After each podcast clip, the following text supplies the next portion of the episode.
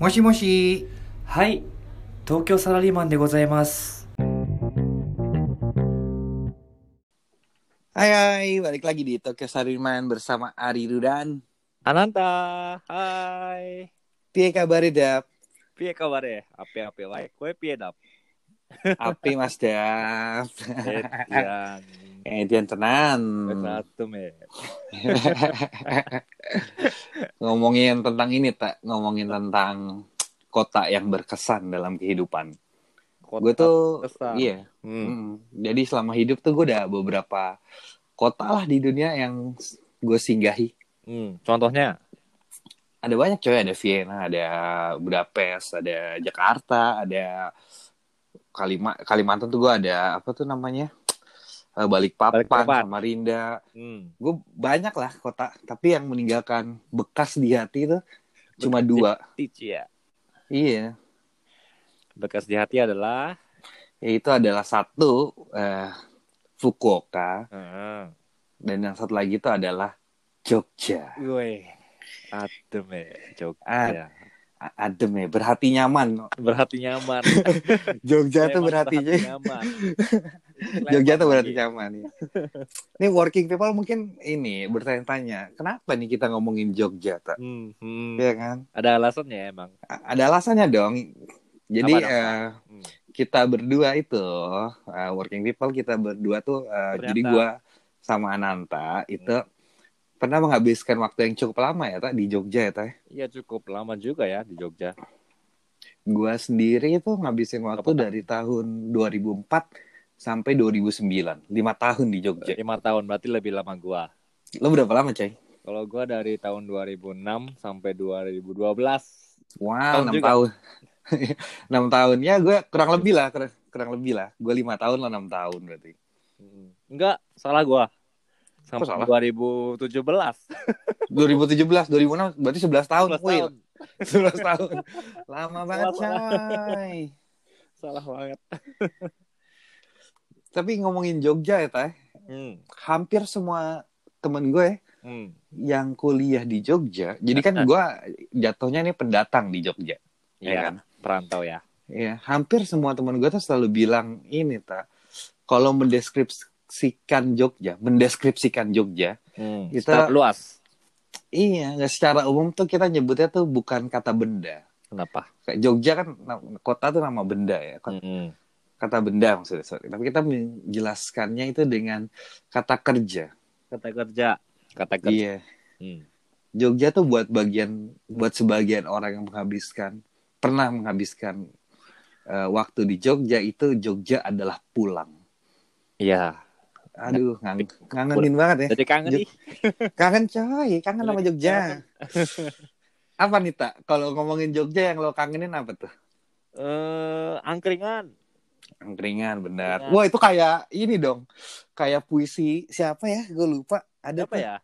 Ada Iya. ya. Enggak, ada puisi lo pernah dengar gak? Sajak deh bukan puisi sajak.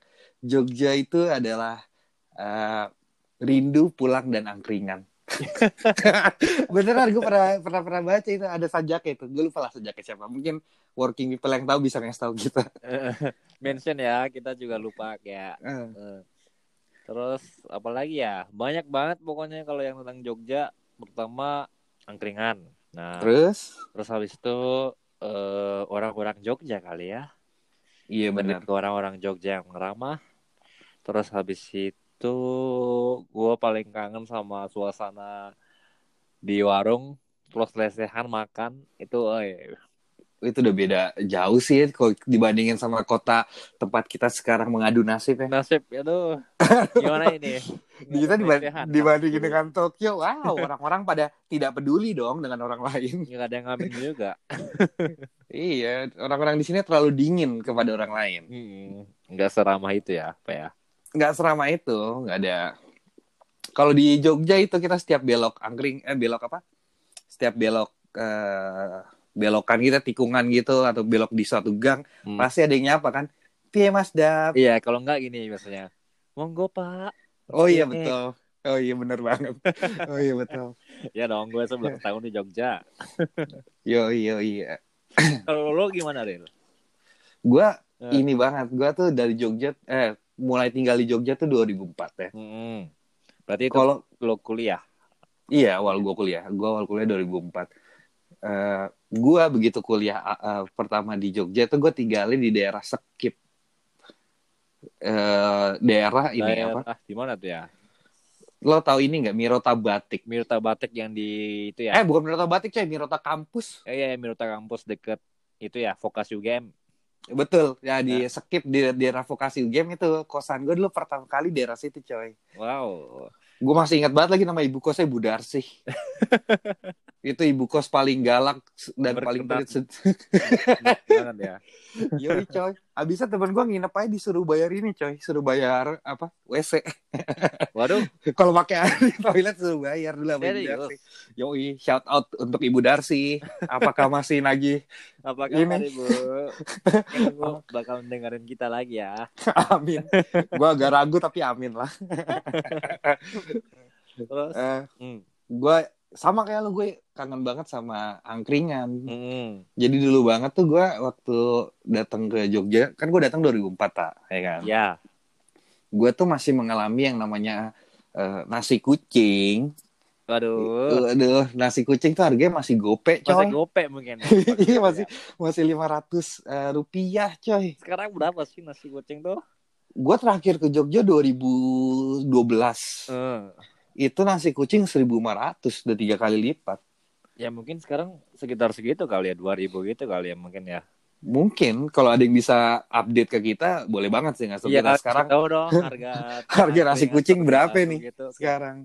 Ya mungkin yang di Malioboro atau yang di dekat-dekat kampus gitu kali ya. Atau Yoi. yang recommended gitu di Jogja. Boleh tahu kita. Betul.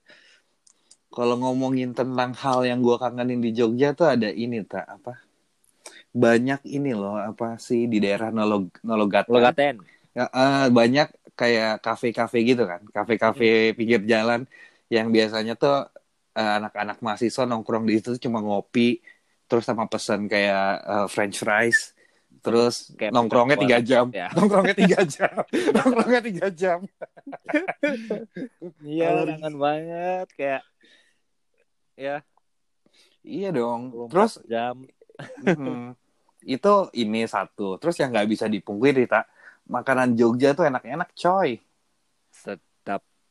nggak ada yang ngalahin kalau gue favorit setiap orang tuh biasanya punya ini tak punya preferensi gudeg sendiri Mm-mm. ya kan kalau gue tuh suka gudeg yang di dekat ini dekat apa namanya utaranya Fakultas Kehutanan UGM tuh ada tuh masih jalan Bu Jom. Betul Bu Nyu- Bu Bu Jum. Jum ya gudeg Bu Jum betul Bu depannya Jom hot banget nih sebenarnya agak cabang-cabang gitu. Tapi yang deket Fakultas Kehutanan itu ya, yang ada deretan itu ya. iya dekat hotel apa gitu gue lupa ada Hmm. di situ gue suka banget tuh di situ kok aduh kreceknya nggak nahan coy Berarti lo udah nggak makan gudeg berapa tahun nih? Wah udah lama banget coy Gak makan gudeg gue Sebenarnya gu- ngomongin gudeg nih, gua eh sekarang di Jogja itu ada gudeg kaleng.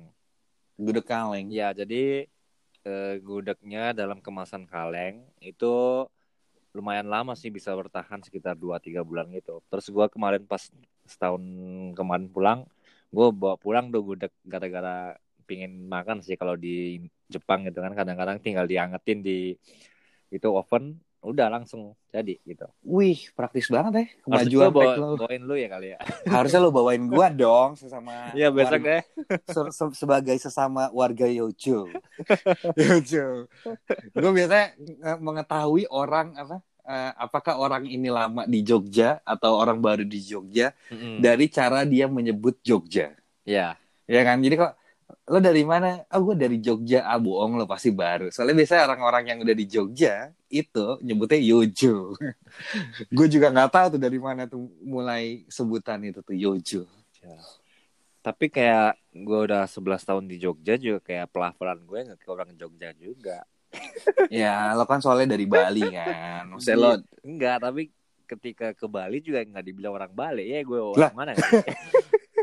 Oh soalnya ini tak apa lo kecil ya gedenya di Jepang. Iya, mungkin gara-gara itu ya, kayak kayak Iya. Indonesia juga pelafalannya agak aneh. Iya betul.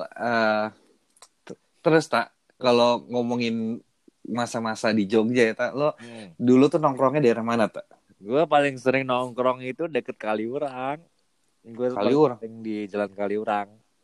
Kaliurang kilometer berapa? Kaliurang kilometer 5 kali ya, 5 sekitar. Oh, ini yang ada yang ada toko merah. Bukan, kalau toko merah itu kan Gejayan. Eh, bukan dong. Emang Gejayan? Iya, Gejayan itu Jalan Avandi toko merah. Oh, iya? Kaliurang itu ya itu di Kaliurang, Jalan Kaliurang. Iya, gue tahu yang dari MMUGM ke utara kan. Iya, itu Jalan Kaliurang. Waduh, itu tuh satu lagi tuh tentang Jogja tuh. Kenapa? Anjir, secara natural gue ngomongnya. Apa? Orang di Jogja tuh ngomongnya nggak eh, lurus Iya. kanan kiri. ngomongnya Gitu. utara. Ya, bilangnya utara selatan ya kan. Iya, pakai arah mata angin kalau di Iya. Jogja, coy. itu gue gue sampai sekarang juga nggak bisa kalau ketika pulang ke Jogja misalnya disuruh ke mana pak gini gini arah sini wetan ngilor ngalor gitu ngerti Sebe- gue Tapi sebenarnya menurut gue justru itu lebih lebih presisi tak dibandingin kalau dikasih arah eh, kanan kiri atau eh, lu misalnya ditanya bang toko mau ke toko ini arahnya gimana? Mas lurus saja terus belok ke depan kanan kiri kanan kiri. Tuh lebih gampang nyasar. Kan so, kalau di Jogja misalnya kita bilang mas mau ke toko ini gimana? Oh gampang mas. Mas ke utara aja ngelihat arah merapi. Iya itu ya Iya kan? besarnya merapi si iya. Bapak merapi gagah sekali itu Yo coy. Ngomongin Merapi, gue juga sempat ada cerita tuh tak di Jogja tuh waktu Merapi meletus. lu di 2000. Jogja ya waktu itu ya, ya. Iya, 2000 berapa itu? Berapa 2000, tuh ya? 2005, enam ya? 2006, 2006, iya. Gue inget tuh yang sampai eh, motor gue tuh di kosan gue coy, sampai dindingnya tuh ada yang roboh gitu. itu Jadi yang tuh- di ya itu Eh tuh Merapi, Merapi apa gempa ya waktu itu ya? 2006 itu gempa di Jogja Gempa berarti Gempa, coy, iya gempa. gempa. Cuma kan waktu gempa itu isunya ada dua coy. Jadi yang dari apa? Dari orang yang dari arah Merapi itu bilangnya Gunung Merapi mau meletus. Tapi yang dari selatan bilangnya ada Itu ya, tsunami. para Tsunami. kritisnya mau Para- tsunami. Iya, jadi yang di tengah-tengah tuh bingung. Waduh, mau kabur ke mana nih? Terus ngomongin pas gempa itu gue lagi mau ke toilet. Oh, lagi Ke toilet. Itu jadi pas tahun 2006 itu gue masih SD coy. Anjir, gue udah kuliah. Itu udah kuliah. Oh, kawan banget umurnya. Gak apa-apa kan gue senpai. Terus terus. Ya, sampai. Terus gue mau masuk kamar mandi nih. Terus pas itu pagi-pagi mukap nyokap lagi ke pasar. Jadi nggak ada siapa-siapa tuh di rumah. Terus gue bingung kan, kok goyang-goyang sendiri toilet gitu kan. Terus Hmm. langsung gue keluar, ternyata gempa. Gitu. Langsung Lumayan. semua mati kan. Maksudnya kayak listrik mati gitu. Iya tuh waktu itu tuh lumayan ini ya, lumayan lumayan kritis juga kehidupan di situ ya. Mm-mm. Satu hari atau dua hari lah agak susah kehidupan. Wah, keinget banget tuh. Keinget banget. Kita balik lagi ke Ya. ngomongin nih, Tak.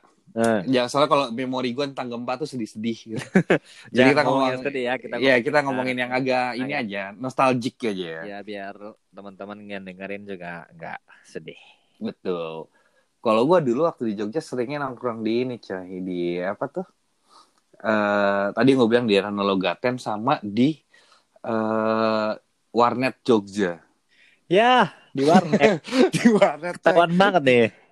Yoi, coy. Anak Ayo, browsing apa, Pak? Weh, bukan. Bukan warnet itu, coy. Warnet ini, warnet main game. Hmm. Di Jogja kan sempat booming kan dulu tuh Iya, warnet. lagi warnet main game. di mana-mana ya itu. Yoi, gue dulu sempat main Dota di warnet di daerah. Anjir, Dota. Yoi, di daerah Jalan Monjali apa itu? Dulu gue main tuh. Gue sempat sampai kayak nginep gitu di warnet nih, main Dota. Aduh, kegoblokan, kegoblokan abadi. Ngomongin Jogja ini juga ada satu ini, tak ada apa? Ada di Jogja sendiri itu banyak tempat-tempat yang sebenarnya eh, kalau bahasa gue sih kayak indie banget, cukup indie untuk dikunjungi. Hmm. Contohnya tuh di Jogja tuh banyak ini kan, banyak mural-mural, banyak graffiti-graffiti gitu. Iya, di jalan Ya kan? ya kan? Gue inget banget dulu tuh cukup ikonik adalah eh, gambar polisi nilang. Polisi nila di dalam. Eh, jadi gambar polisi Jadi ada saya di dekat ini, dari kalau nggak salah lokasinya tuh di dekat eh gue lupa lagi namanya Galaxy Mall. Ada nggak sih di Galaxy Mall? Nggak ada galeri Ad- adanya. Eh Galeria, Galeria. Galeria Galaxy lagi. Sorry sorry Galeria benar. Galaxy. Galeria. Di galeri. Galeria Mall itu kan ada lampu merah kan situ Heeh. apa perempat lampu merah dulu tuh di salah satu situ tuh di temboknya ada ini seingat gue ya kalau gue nggak salah inget ya Hmm. ada mural polisi gitu tulisannya damai itu indah gitu kan Kayaknya ada deh. ada kan terus dicoret ada orang damai itu lima puluh ribu Ada deh kayak yoi dekat perempatan Ada. yang polisi berdiri itu ya.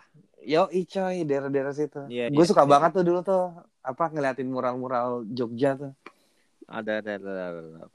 sama satu nih di kalau ngomongin makanan jalanan Jogja ya Hmm. kan orang taunya tuh biasanya ini tak apa Eh, kopi jos ya kan kopi yang dimasukin arang aduh, Aduh, gue tuh kopi jos, gue nggak terlalu bisa minum kopi jos. sama gue juga juga sebenarnya kurang paham faedahnya di mana. Cuma ya gue ngikutin aja lah orang-orang pada suka. Tapi maksudnya Kok- kayak kopi jos itu kan biasanya suasananya di angkringan juga ya, kayak memang minum, minum di angkringan gitu. Gue nyobain sih kopi jos, terus karena nggak terlalu demen, ya udah gue biasanya minum itu jahe, oh wedang wedang, wedang jahe. wedang Wah, jahe. enak kalau itu. gue rasa ya orang yang nongkrong di kopi jos juga nggak tentang kopinya sih tak tentang selesehannya Iya tentang sih, ngobrolnya kan. Ngobrolnya ya, santai-santai gitu ya. Kenapa ya kalau di Jogja kayak ngerasa santai banget ya? gue juga nggak tahu banget. Jogja tuh nyaman pak Jogja tuh yang nyaman adalah atmosfernya Ya mungkin itu terus kayak bedain ya.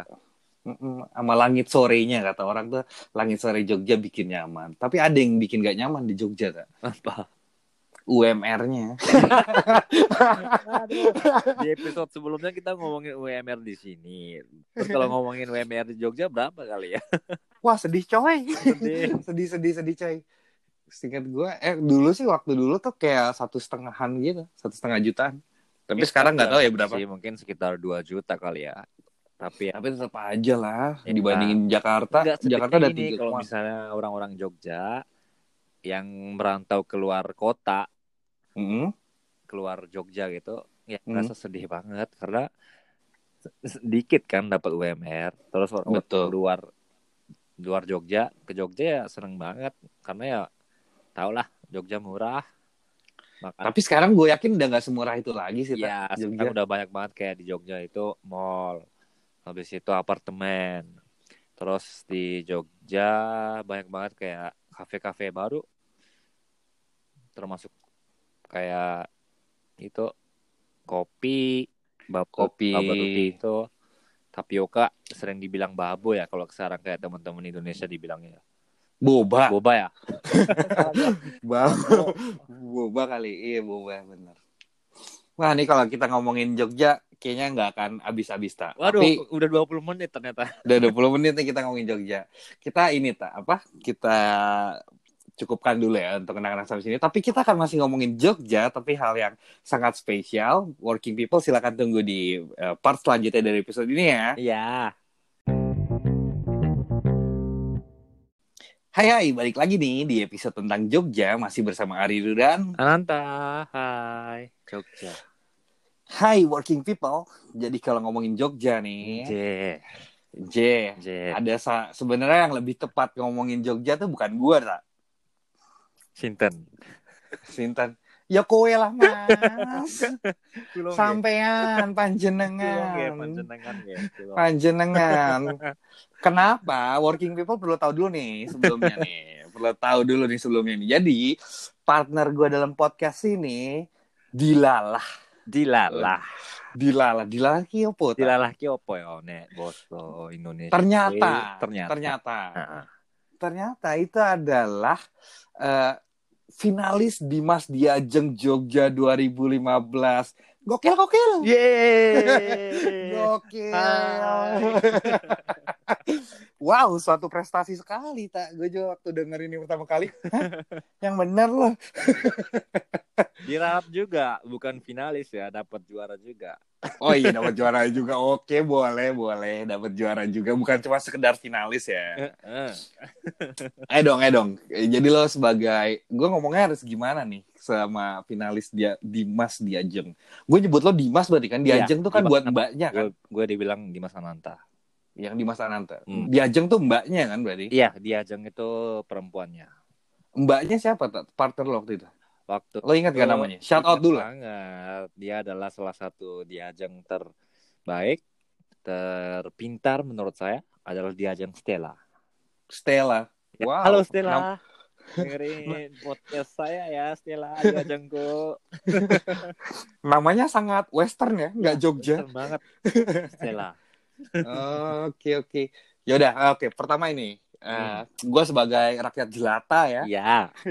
sebagai rakyat jelata, gue pengen tahu nih, Dimas Diajeng itu, Heeh. eh, lo lo apa yang terbesit di pikiran lo sehingga lo mau ikut itu? Nah, se- Eh kak, sebenarnya jelasin dulu dong, Dimas Diajeng itu apaan sih? Oh ya, jadi gini, eh, working people.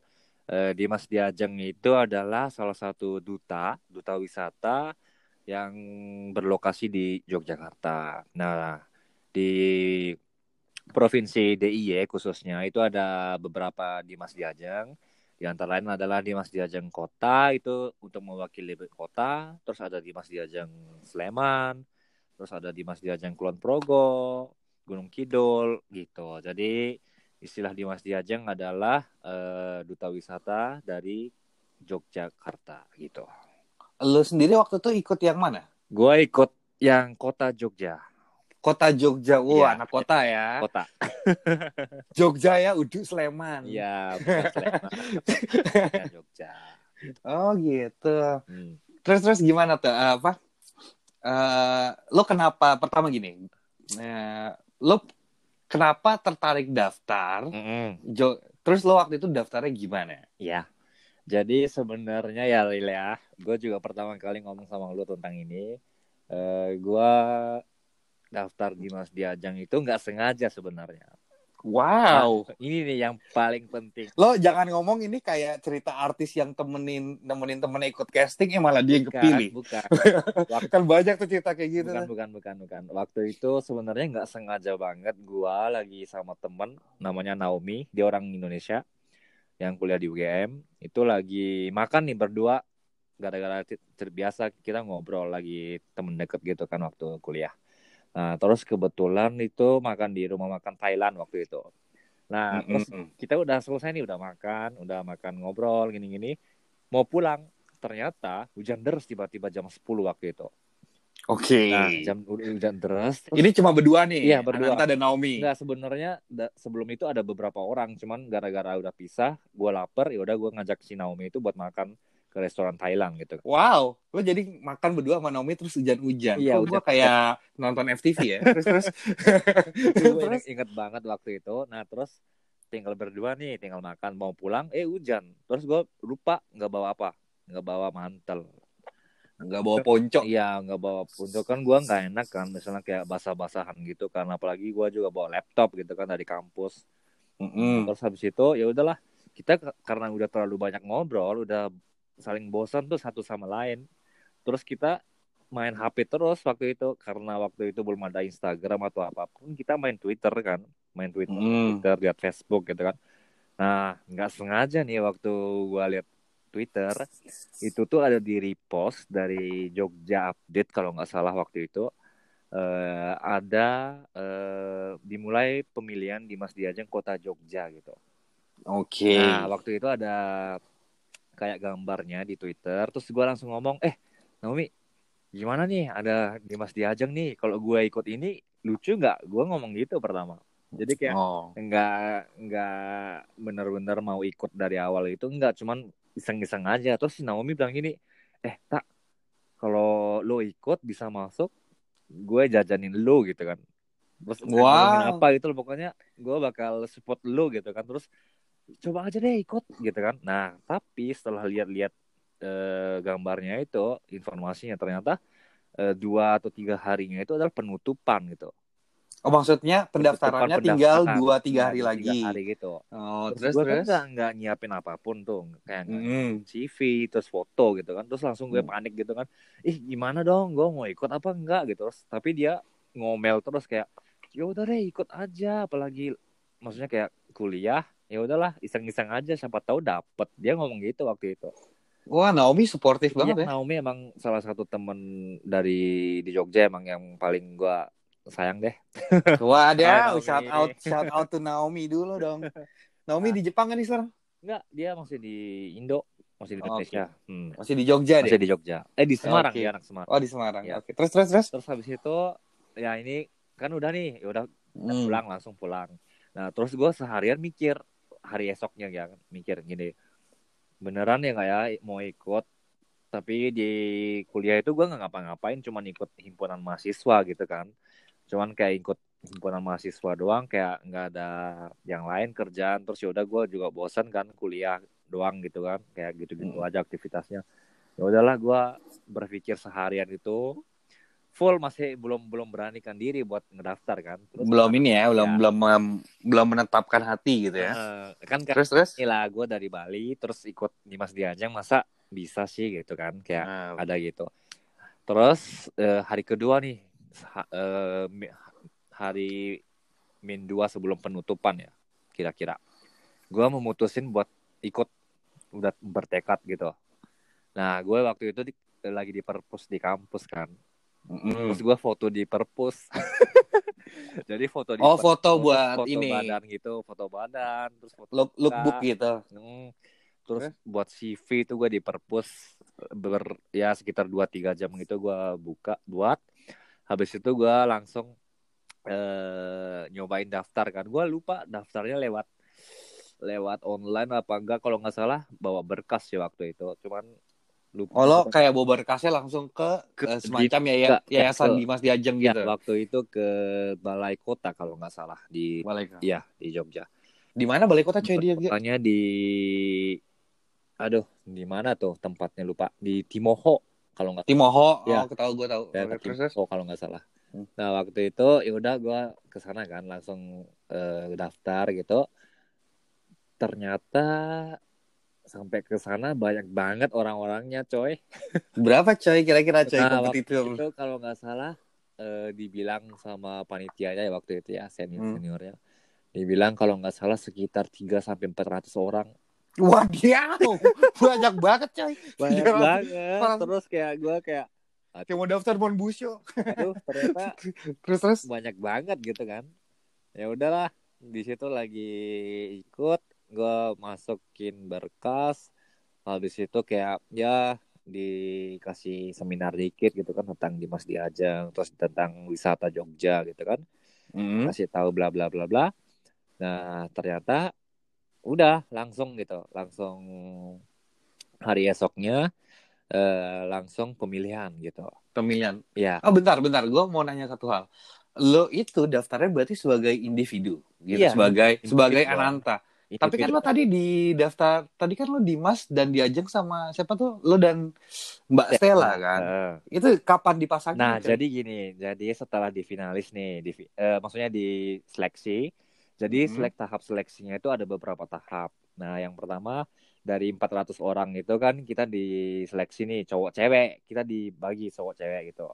Nah, dari cowok cewek itu kita ada tes tulis, terus ada les tes banyak tes eh, speaking bahasa Inggris, public speaking gitu. Ya, tes tes bakat, terus habis itu tes tentang kebudayaan, tes bahasa Jawa gitu kan. Mm-mm. Nah, terus disaring-saring itu dari sekitar 4 cowoknya waktu itu kalau nggak salah 250 ya kalau nggak salah lupa banget gua. Sekitar banyakan 200. pasti banyakan ceweknya ya daripada cowoknya. Iya sih, enggak setengah-setengah kalau oh, nggak salah waktu itu. Setengah. Yang daftarnya banyakan setengah-setengah. Biasanya kan kalau kayak gitu cewek lebih ini ya, lebih apa? Lebih antusias gitu. Enggak juga sih, cowok juga ternyata banyak banget waktu itu daftar kalau nggak salah gua. Oh, ya oke nggak oke. nggak terlalu jauh banget gitu kayak persenannya terus eh, udah nih udah kan jadi tes tertulis terus tes wawancara gini-gini udah tuh jadi langsung disaring gitu jadi dari berapa orang itu Dari ya 400? dari berapa enggak kalau 400 itu kan totalnya cowok cewek Ah, kalau nggak salah ya itu kalau cowoknya nggak nggak tahu ya mungkin sekitar 200 orang kalau Ya taruh aja kita ambil 200 gitu ya. 200 Dari 200 yang dari terpilih 200 itu dipilih du- 30 dulu cowoknya 30. ya Oh, 30 anjay. Enggak, pertama ba- 60 kalau nggak salah ya, 60 gitu. 60. 60. Terus ternyata 60 itu ada nama gua. Wah, anjir. Waktu itu 60 ada nama gua. Seneng dong, traktiran dong, Iya, langsung ditraktir Naomi dong. Aduh, kok ada 60 gitu. Masa gua gitu kan. Mm-mm. Nggak mungkin banget gitu kan. Terus kayak ih. Terus kalau udah masuk finalis, maksudnya bukannya masuk eh, penyisian babak pertama itu udah ada nama kan, otomatis kayak semangat gitu, nggak tahu, ya tiba-tiba, wah gue harus bisa masuk jadi finalis gitu. Iya, ada iya, iya, passion gitu kan ngerti. tiba-tiba ya kan terus Hmm. ya udahlah Jadi ini ya semangat kompetisinya Iya, berkibar iya, gitu. ya. berkibar gitu nah Hmm. terus dari situ eh, diseleksi lagi ke tahap se- selanjutnya itu dari 30 eh ya Dari 60 jadi dari 30. 60 enggak deh 60 itu adalah ya cowoknya 60 nah habis itu dari situ diseleksi ke eh, 30 kalau nggak salah cowoknya waktu itu cowoknya Ke 30. Nah. Ini belum dipasangin nih, ini Belum, belum, cowok belum, doang. belum. Oke, terus terus terus. ternyata ada nama gue lagi gitu kan itu di situ tesnya itu kayak tes bakat tes eh, wawancara psikolog gitu kan banyak kayak Hmm. wawancara di situ nah setelah itu diseleksi lagi ke 15 orang gitu 15 15 orang. orang ini udah jadi finalis gitu Itu yang 15 orang ini udah menjadi finalis. ya udah fix gitu ternyata Dan di 15 itu ada nama gua gitu Wow. nah di sini nih baru dipertemukan cowok dan ceweknya 15 15 ini jadi Cara 15 matchingnya gimana, cowok, coy? 15 cewek gitu Hmm. Nah, cara matchingnya adalah karena tinggi gua terlalu tinggi ya, 185 gua tingginya. Wah, anjay. Terus, tinggi eh, banget lo makan bambu atau gimana? Bambu coy? kali. Pring sewu. Nah, terus gara-gara karena kan ini eh, dipasanginnya itu emang berdasarkan tinggi. Mm-mm. Terus di berdasarkan mungkin mukanya kali ya, mungkin kayak lebih cocok sama ini, ini gitu. Jadi yang masang itu adalah ada orang-orang anak dinas yang emang yang eh, ngawasin di Dimas Paguyuban Pa- Dimas Diajeng itu dia yang. Panitianya lah ya yang ini. ngawasin. Jadi di situ Hmm. langsung dipacokin, dipacokin cowok dan cewek itu langsung Mhm. dijodohin gitu ya.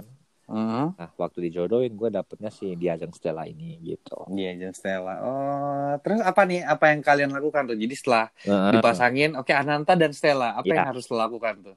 ya udah waktu itu selesai gitu di Mas Diajeng yaudah dari situ dari situ kita menuju ke grand final dong Wadaw. ini masih finalis coy masih Oh, masih finalis ya? jadi selamat anda dinobatkan sebagai finalis dong baru finalis Hmm. doang nah dari finalis sampai ke jadi juara itu prosesnya banyak banget Apa aja tuh proses? jadi salah satunya adalah eh, yang paling gua berkesan adalah eh, nari bersama Oh, lo dan diajengnya harus nari bersama. Iya banyak banget Gokil. pelatihan nari terus Apa nih nari Korea bukan? enggak bukan bukan dong ada pokoknya di ya itu ada orang-orangnya yang ngebuat itu kayak buat buat grand Koreografi. koreografinya itu buat grand final gitu kan nah terus sebelum masuk ke eh, menuju grand final ini kita banyak banget prosesnya kayak di karantina terus Berapa itu lama? di karantinanya satu dua satu semingguan kali ya sebelum grand Semingguan. final gitu Hmm. tapi ya buat menuju grand final ini banyak banget kita kayak ngelakuin kayak bakti sosial juga iya terus habis itu kita eh, belajar tentang kebudayaan Jogja terus habis itu tentang eh, nampilin seni-seni di Car Free Day gitu kan nah terus banyak banget pokoknya acara Hmm. Ah, ini Car Free Day? Iya. Di mana Car Free Day di, Car Jogja, Free cuy? Day itu ada di Jalan Jenderal Sudirman di dekat Gramedia San Mori maksudnya? Hah? Eh, apa? Bukan, Sunday morning, bukan. Sunmore. Or- bukan di situ Car Free Day di Jalan Jenderal Sudirman dekat Oh, dekat Kota Baru di Kota Baru Iya, gue tau Gramedia yang ada Dunkin Donut samping itu kan. Eh, Dunkin Donut apa Holland Bakery ya? Lupa gua. ya yang ada itu dekat Mac Ya itulah di situ lah pokoknya. Iya. Gua tau. Terus terus? terus di situ kayak ada banyak lah pokoknya kita nampilin pensi-pensi gitu kan terus Hmm. habis itu eh, pokoknya yang paling berkesan itu itulah buat eh, latihan ketoprak. Nah nah di sini ketoprak itu jadi eh, itu ya tarian terus ada kayak pakai gamelan Jogja gitu kan. Kita buat suatu acara ya pentas seni gitu buat grand final gitu. Oke, ya oke. di situ latihannya emang banyak banget karena kita kan nggak pernah tahu nggak nggak ada yang ada yang bisa nari ada yang nggak bisa gitu kan koreografi Mm-mm. terus kita juga kayak eh, nggak ada yang bisa main musik walaupun ada yang juga ada yang bisa juga kan ada yang nggak bisa juga gitu kan Betul. ya kita harus selama eh, 30 orang ini kita harus emang bersatu waktu itu buat eh, nampilin yang terbaik buat masyarakat Jogja gitu Wadaw. Nah, jadi kita prosesnya kurang lebih waktu itu 2-3 bulan kali ya buat sampai ke grand final itu.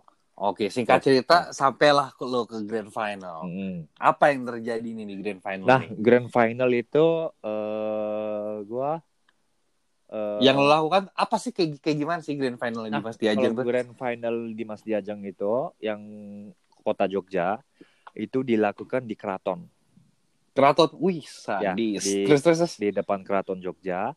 Eh, ada ini, ada apa? Sultan Sultannya nggak ada sih, tapi ada atau kerajaan wali- apa keluarga ada keraton? ada? wali kota gitu-gitu ada waktu itu. Hmm. Nah, Terus, terus, terus? habis itu eh, disaksikan lah ya orang masyarakat masyarakat Jogja waktu itu di sekitar situ.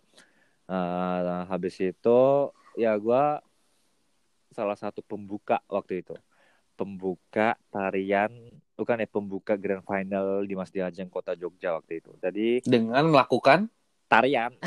tarian. Iya, Oh, lo bendera bisa gitu. nari. Pantesan lau sekarang hobi banget clubbing di Shinjuku ya. Iya.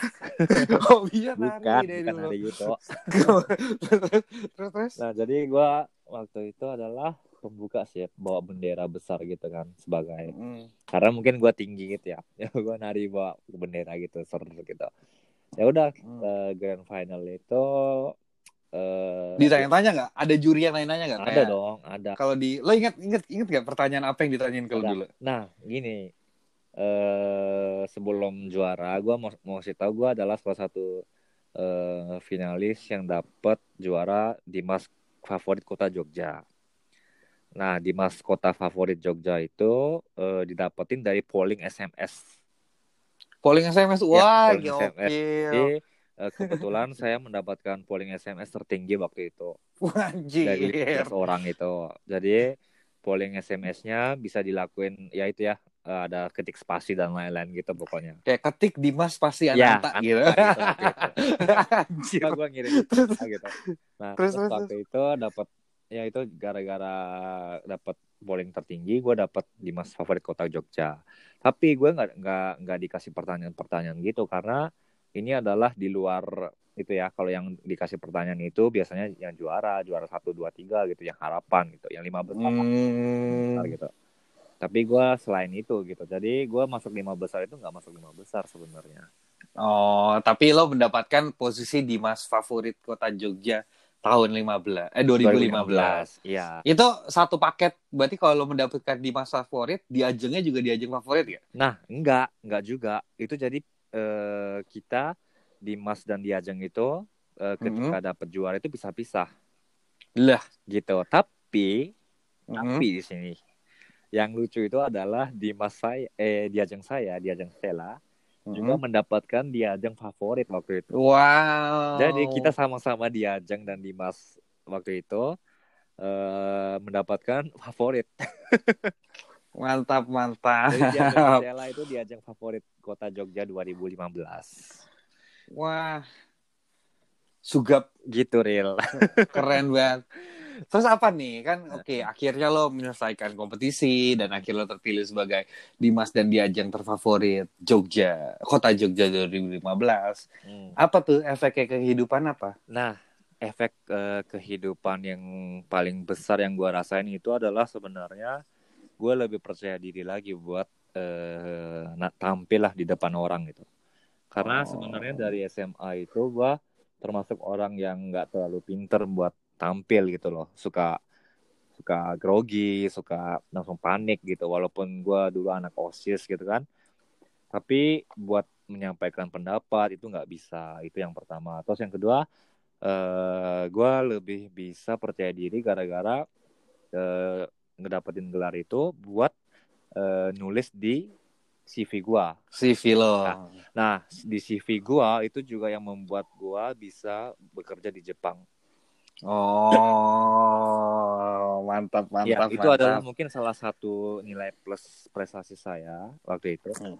Karena ketika wawancara di perusahaan asing, apalagi perusahaan luar negeri itu, mereka bakal bertanya-tanya gitu, apa Nanya kan? Gitu kan kan ngapain aja waktu kuliah gitu ya, kan. ngapain aja gitu kan. Terus gue nulis di CV uh, eh, like tourism ambassador gitu kan nulis. Wajah tourism ambassador ya, of Yogyakarta gitu City. gitu kan, ya kan. Kan pasti pasti bertanya gitu kan. Ya pasti itu nilai plus ya, banget lah. what is that gitu kan. Terus mereka ya. ingin tahu gitu. Karena uh, perusahaan-perusahaan di luar mungkin mereka lebih uh, pingin tahu kayak prosesnya gitu ya progres iya orang apa gitu hmm. gitu kan. Bener sebenarnya mereka nggak terlalu gitu. peduli sama apa GPA atau iya, apa terlalu ini. Iya benar banget ya. Lo berdua lo satu kampus gak sama dia aja lah? Beda, dia oh. anak UGM. Waduh, satu alma mater dong sama gue. Pinter ya, pasti. Pinter, pinter, dia, dia gue udah S2 kalau nggak salah. mantap, mantap. Terus uh, ya udah tadi udah cukup panjang. Gue gue gue bangga sih memiliki uh, co-host, bukan co-host ya malah partner, partner podcast ya. yang seorang seorang Diajeng eh seorang Dimas, seorang Dimas Jogja favorit 2015. Oke lah, untuk menutup tak hmm. ada ini. Gue mau minta satu dari lo, gosip ada yang cinlok gak? Waktu itu ada. ada dong waktu itu. Ya udah lah. Udah jadi. Oke, itu aja gosipnya usah ini nah, kita ketemu lagi ya. Cinlok juga pasti kan ya bakal kangen gitu ya. Betul, betul. ya udahlah uh, working people kita uh, ketemu lagi ya di episode selanjutnya. Tokyo Salaryman sebelumnya kita gue pribadi menyampaikan sangat bangga Terima atas kasih. prestasi Ananta. Dan kita ketemu lagi di episode selanjutnya ya. Oke. Okay. ini adalah Tokyo Salaryman by Ari Rudan. Ananta. Bye bye, bye, -bye. mata nih mata nih